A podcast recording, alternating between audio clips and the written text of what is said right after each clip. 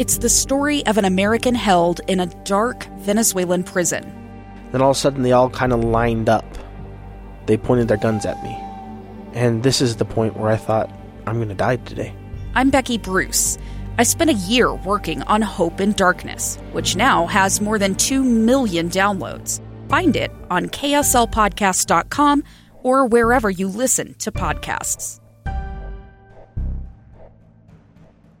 Welcome back to Live Mic. I am Lee Lonsberry. A little bit of history right now here in the state of Utah. For the first time, there will be partisan elections for state school board membership.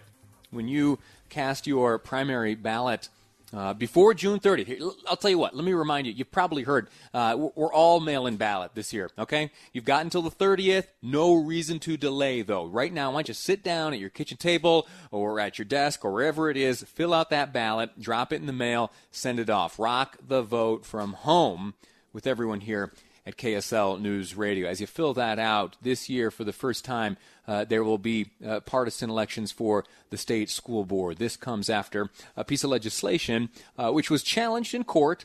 Uh, the legislation came in 2016. There have been some challenges to it since, uh, but the Supreme Court ruled just last year that this newly instituted statute here in the state was in fact constitutional. And for that reason, you will see eight Republican candidates for the Utah State School Board of Education squaring off in the primary election coming up on the 30th. Joining me right now to help understand exactly uh, why why it has become law, uh, what it means, what the difference between, uh, say, a partisan and a nonpartisan school board election is, is the House sponsor from 2016, Representative Bradley Last, joining me on the line now uh, to talk uh, about this legislation he sponsored. Representative, how are you?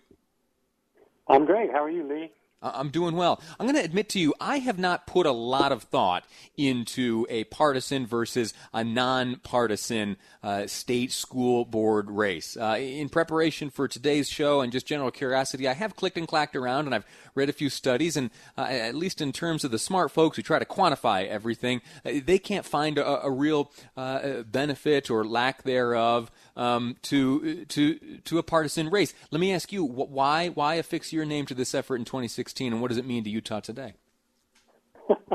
well, that that's an interesting question about why my name got affixed to that. Uh, there's probably more of a story there than we have time to talk about. But uh, okay. uh, you talked about the lawsuit after the after the bill was passed, and quite honestly, that's not the first lawsuit we've had about school board elections, and you probably know that. So mm. the method that we had before was a little complex, and you know it involved uh, a pretty strange method of of allowing people to put their name in uh, to a to a, a pool basically, and then uh, the governor had had a role in selecting people as well, and it, it was it was just uh, pretty complex, and a number of people felt like they were being excluded from the process. So there was a lawsuit before and really, the reason that this uh, partisan school board election came about was we had to do something because of the previous lawsuit.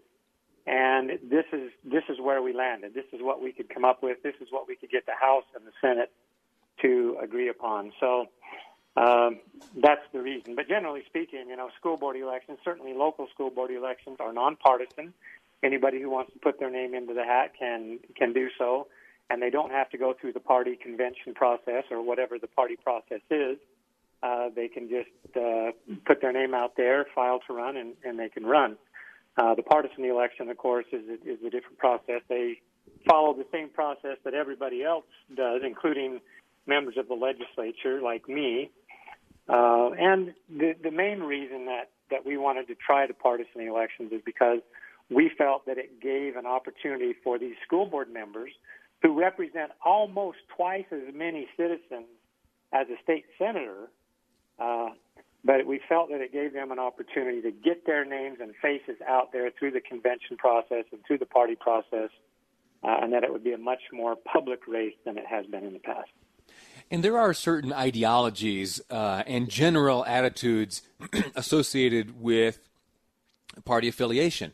Is there value in essentially telegraphing some of your more general positions uh, without having to, uh, you know, item by item go go through and disclose and share them, uh, taking up time which might otherwise be spent talking about maybe some of the specifics of classroom operation and uh, some of the uh, some of the uh, requirements that do come from the school board. You understand that? Is there value in knowing ahead of time that, okay, that candidate is a Republican and Republicans believe this? That candidate is a Democrat, Democrats believe that. Is that, our, is that good?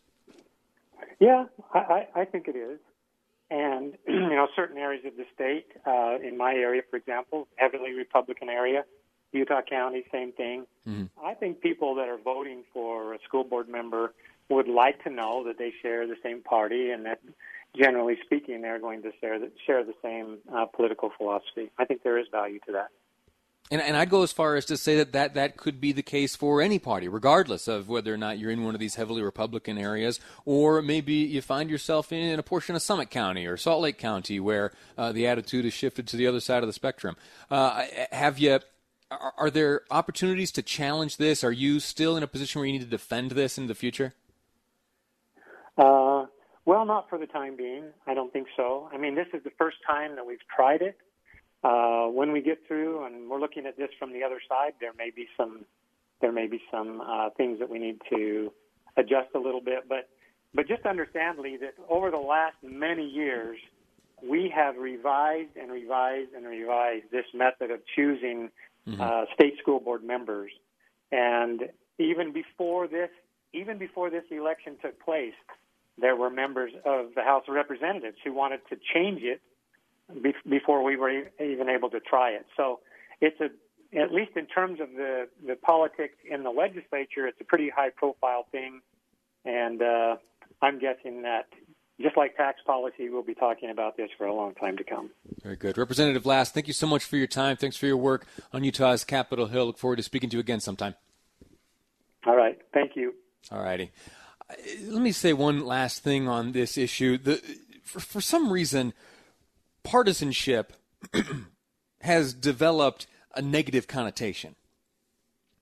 Somehow the phrase political party has developed some sort of negative connotation. At least that's uh, what is spouted off by many folks who oppose the insertion of politics or the injection of politics into uh, races like this. But it doesn't have to be. You know, if, if you and I, if you're listening there, Representative Last said that there are opportunities for candidates to approach this position, potential uh, board members, in any which way they'd like. They don't, you don't need to declare yourself a, a member of a certain party. The, the way it's set up now, you, you have the ability to do so.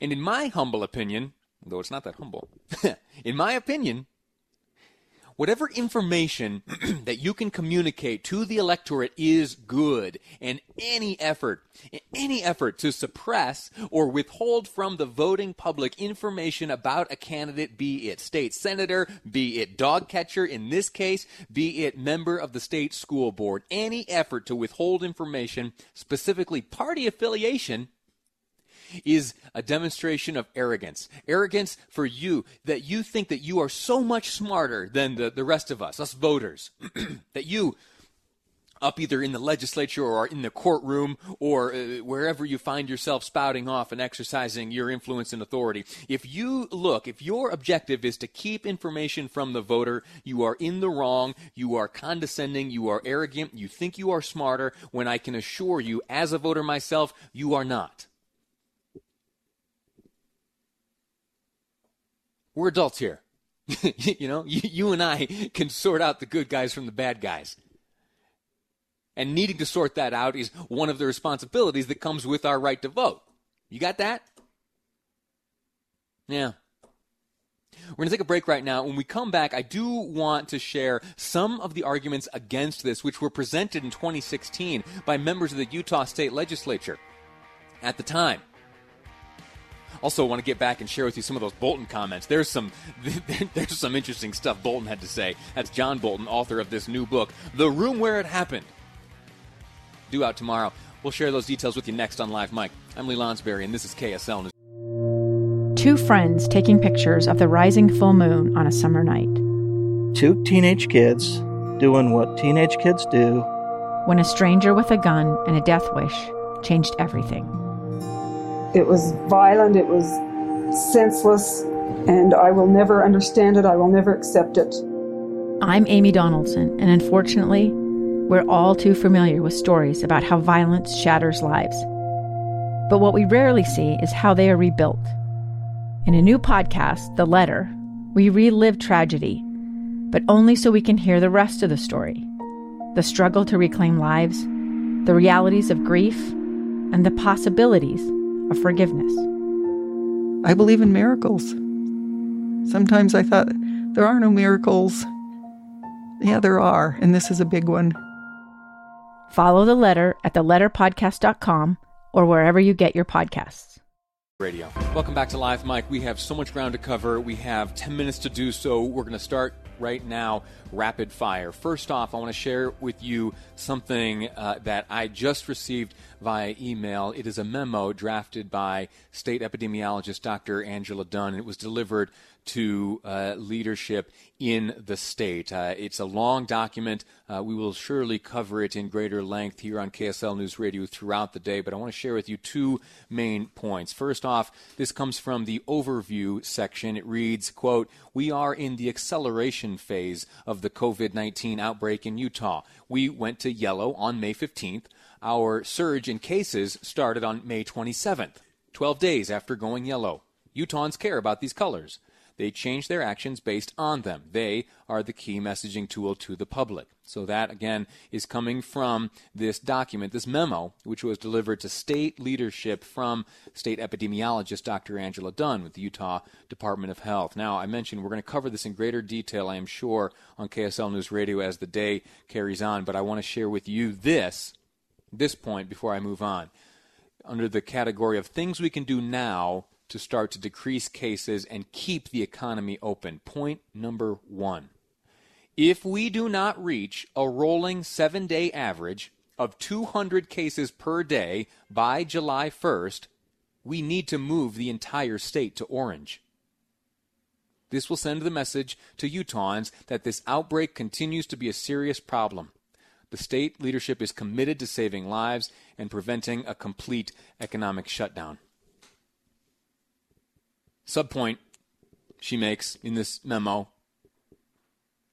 200 cases a day can likely be managed by aggressive contact tracing, focused outbreak investigation and testing, and pointed public messaging. Let me start that public messaging effort. We can do this. We can we can get that 7-day average back to under 200 cases a day. We do it by continuing to exercise the good guidance that we had been exercising earlier, which got us mostly around the state into the yellow category. The masks are uncomfortable. I know, I know they are. As I spent my weekend out and about, the few instances where I wasn't able to exercise or maintain good social distancing at the store or here and there, I had the mask on. It's uncomfortable. It's uncomfortable, but it might just save the day. Not just the lives of those fellow Utahns with whom we come in contact, but also the economy of this great state. I'm going to leave it at that. All right, it's just it's a stark warning uh, of things maybe to come. Uh, that this coronavirus is no joke. It's rearing its head right now. We are in the midst of another intense battle. But as we have demonstrated in the past, we can engage this one and we can win this one. All right, I'm going to calm down. Uh, wear a mask, wash your hands, be smart.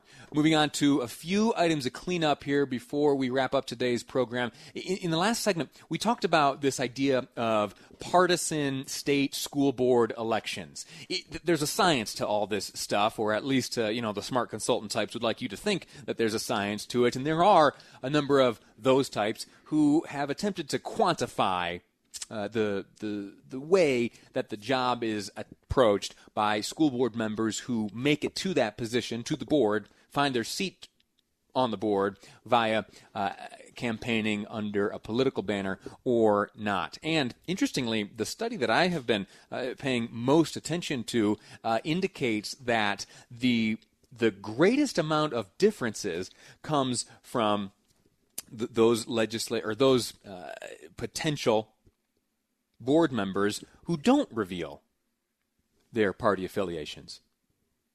And that there is somehow in political affiliation, partisan affiliation, in some places, a higher tendency at compromise and conciliatory behavior and working together to find some sort of middle ground.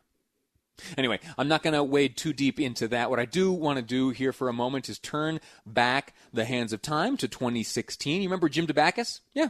Uh, state senator back in 2016. He, uh, not a big fan of this which has now become law. So let me remind you when you hear these words from Jim Dabakis, know that uh, his position was defeated, that today we do have. Uh, we do have school board elections which reveal the party uh, of the candidates. So, here during the 2016 Senate debate, over the bill, Senator Dabakis argued that this move could turn the school board into a political hotbed. We're going to turn this state school board, which frankly doesn't have much of a stellar record now, into a partisan hotbed of politics instead of doing what constitutionally it's required to do, which is to run this huge multi billion dollar corporation that we have. Well, turns out political scientists and experienced disagree with that, and here in the state of Utah, following this first partisan election, once we have the benefit of hindsight, I predict we'll be able to look back and observe for ourselves that the arguments posed here by Senator Dabakis way back in 2016 end up being off the mark. All right, now we have a few minutes left. I earlier talked to you about John Bolton. I'm sorry for bouncing around from topic to topic here, but it's it's it's important, fascinating stuff, and I want you to get it all before I say goodbye for the day. John Bolton tomorrow will be releasing, you know, unless something happens between now and then, and in the Trump era, uh, things can happen pretty quickly. Tomorrow, it is scheduled that former National Security Advisor John Bolton will release his book titled "The Room Where It Happened." The Room Where It Happened, available wherever books are sold, and he in promotion of this book, yesterday appeared on ABC with Martha Raddatz for an hour. Martha and John there sat together, going back and forth, talking about the contents of this book. One little exercise I did earlier was I took the, the transcript of that interview and I did the, the word search, you know, c- control F, and I typed in the simple phrase in my book or in the book. you know how many times that phrase popped up? 34 times. 34 times in the span of an hour, John Bolton made reference to something he said in the book. What does that communicate to me? It communicates that Mr. Bolton here, who, if I'm honest, until this move here, I had in a few earlier moves in, in some of these recent months, uh, but up until you know his time after leaving the, the, the White House as national security advisor, I was a, I was a Bolton fan. Yeah. Anyway, he uh, he's selling a book now. Uh, he he's on the tour. He yesterday granted an interview. I want to share with you before I say goodbye a few of the comments made by Bolton. Here he says Trump is singularly focused on his reelection. Are you saying that all decisions the pres- president made were driven by reelection? I didn't see anything where that wasn't the major factor.